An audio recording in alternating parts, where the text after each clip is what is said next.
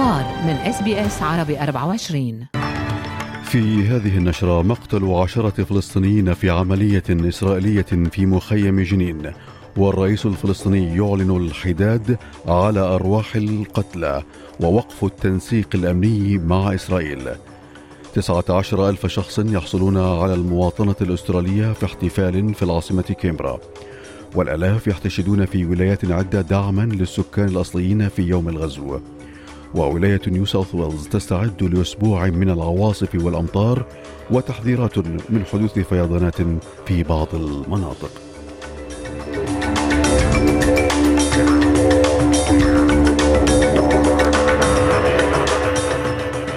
علاء التميمي يحييكم وإليكم تفاصيل النشرة ونبدأ النشرة من الأراضي الفلسطينية حيث أعلن مسؤولون فلسطينيون مقتل عشرة أشخاص من بينهم امرأة مسنة خلال عملية عسكرية إسرائيلية في مخيم جنين.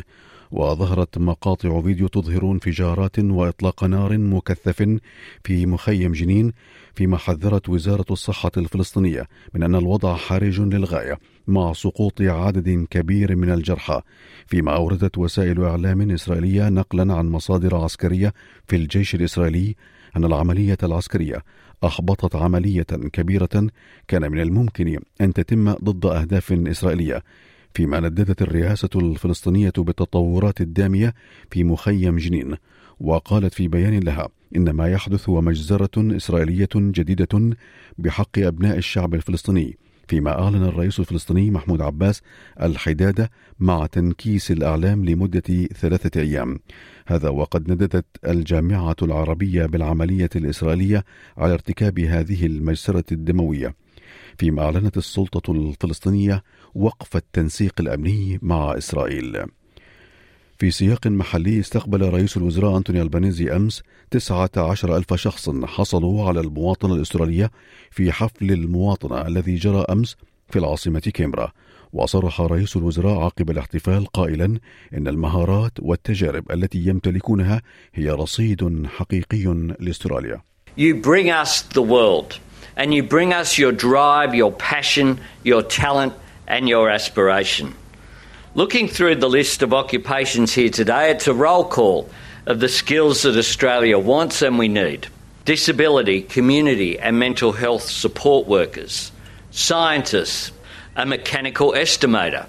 I want you to know that you are now becoming citizens of a country that no matter where you live or who you worship, no matter who you love or what your last name is, you can write your own future. في سياق آخر تجمع الآلاف في وقفة احتجاجية يوم أمس دعما لشعوب الأمم الأولى داعين تغيير موعد الاحتفال بيوم استراليا الوطني حيث طالب النائب البارز في ولاية كوينزلاند مارك بيلي بوجود يوم وطني خاص للأمم الأولى يحتفل به فيما أوضح رئيس الوزراء أنتوني ألبانيزي عدم وجود خطة لتغيير يوم استراليا الوطني عن تاريخ السادس والعشرين من يناير طالبا من المحتجين دعم الاعتراف بالسكان الأصليين الأستراليين في الدستور عند إجراء الاستفتاء العام. Can you imagine next year the counterfactual? Either we will have a constitution on Australia Day that recognises Aboriginal and Torres Strait Islander people as our first peoples in this country. That will be an act of reconciliation. Or if the referendum is not successful, I think people know that that will not be a moment uh, that shows respect for Aboriginal and Torres Strait Islander peoples. يأتي ذلك فيما صرحت ليديا ثورب عضوة مجلس الشيوخ عن حزب الخضر في حشد ميلبورن عدم دعمها لصوت السكان الأصليين في البرلمان وإنما تطالب بمنحهم الحق في المعاهدات والأراضي From the federal parliament poison chalice that it is, right through to the everyday streets that we walk down.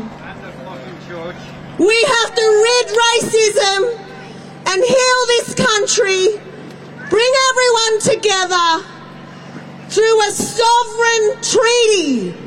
فيما حضرت أم الأمم الأولى إلين مونتا مسيرة يوم سيدني مع بناتها وعبرت عن فرحتها لرؤية هذه الأعداد الغفيرة الداعمة My papa always told me that your tongue and a pen is the most powerful thing ever. So you got to use it the right way and things will happen.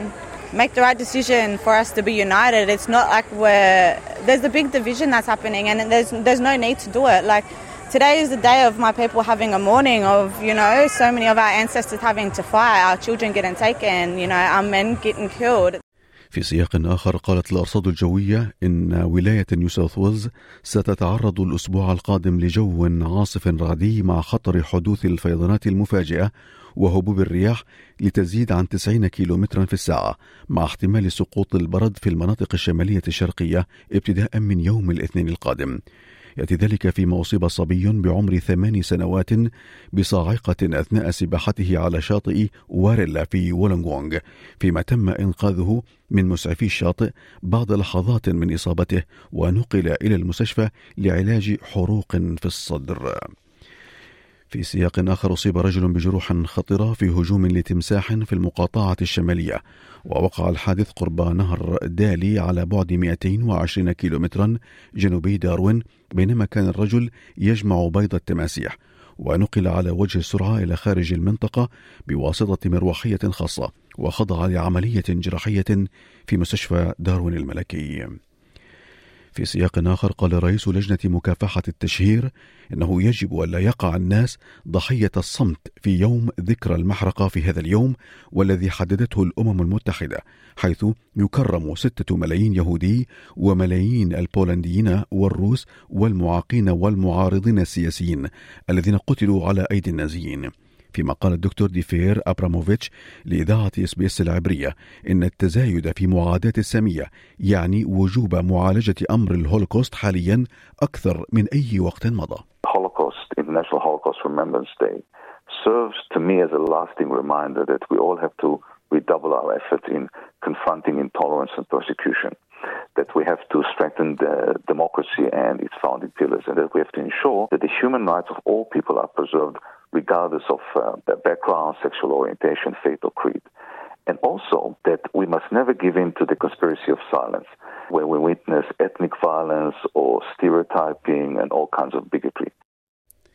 في لبنان اعتصم أهالي ضحايا انفجار مرفأ بيروت يوم أمس دعما لمسار التحقيق الذي يقوده القاضي طارق البيطار بعدما أشعل استئنافه التحقيق مواجهة غير مسبوقة داخل القضاء تهدد بانهيار المؤسسات بالادعاء على ثمانية أشخاص من بينهم النائب العام التمييزي غسان عويدات ومسؤولان أمنيان رفيعان.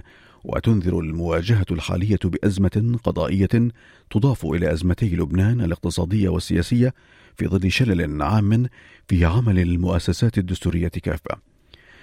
في الصراع الروسي الأوكراني قصفت موسكو مناطق في أوكرانيا بعد يوم من تعهد ألمانيا والولايات المتحدة بإمداد كييف بدبابات لمساعدتها في صد الغزو الروسي فيما أعلنت السلطات في كييف مقتل شخص على الأقل مع إصابة اثنين آخرين وذلك جراء قصف بالصواريخ وبالطائرات المسيرة. فيما طالب الرئيس الأوكراني فلاديمير زيلينسكي الغرب بإرسال صواريخ بعيدة المدى وطائرات مقاتلة. فيما شجبت روسيا تزويد أوكرانيا بالدبابات ووصفته بأنه استفزاز صارخ وقالت أنها ستدمر أي دبابات تزود إلى أوكرانيا. في أسعار العملات بلغ سعر صرف الدولار الأسترالي مقابل الدولار الأمريكي 70 سنتا أمريكيا. في الأخبار الرياضية بلغت الكازاخستانية إلينا ريباكينا أول نهائي أول لها في بطولة أستراليا المفتوحة للمضرب بفوزها على البيلاروسية فيكتوريا أزارينكا حاملة اللقب في عامي 2012-2013 بنتيجة 7 مقابل 6 7 مقابل 4 6 مقابل 3 إلى درجة الحرارة المتوقعة لهذا اليوم كما يلي. في بيرث الجو صاف مع 27 درجة في أدليد مشمس 37 في ملبورن مشمس 27 في هوبرت غائم جزئيا 26 في كامبرا غائم 28 في سيدني أمطار متوقعة 27 درجة في بريسبن أيضا أمطار متوقعة 32 درجة في داروين أمطار متوقعة وعاصفة محتملة 32 درجة مئوية. كانت هذه نشرة الأخبار. قرأها على حضراتكم علاء التميمي من إس بي إس عربي 24 شكرا لإصغائكم. هل تريدون الاستماع إلى المزيد من هذه القصص؟ استمعوا من خلال أبل بودكاست، جوجل بودكاست، سبوتيفاي أو من أينما تحصلون على البودكاست.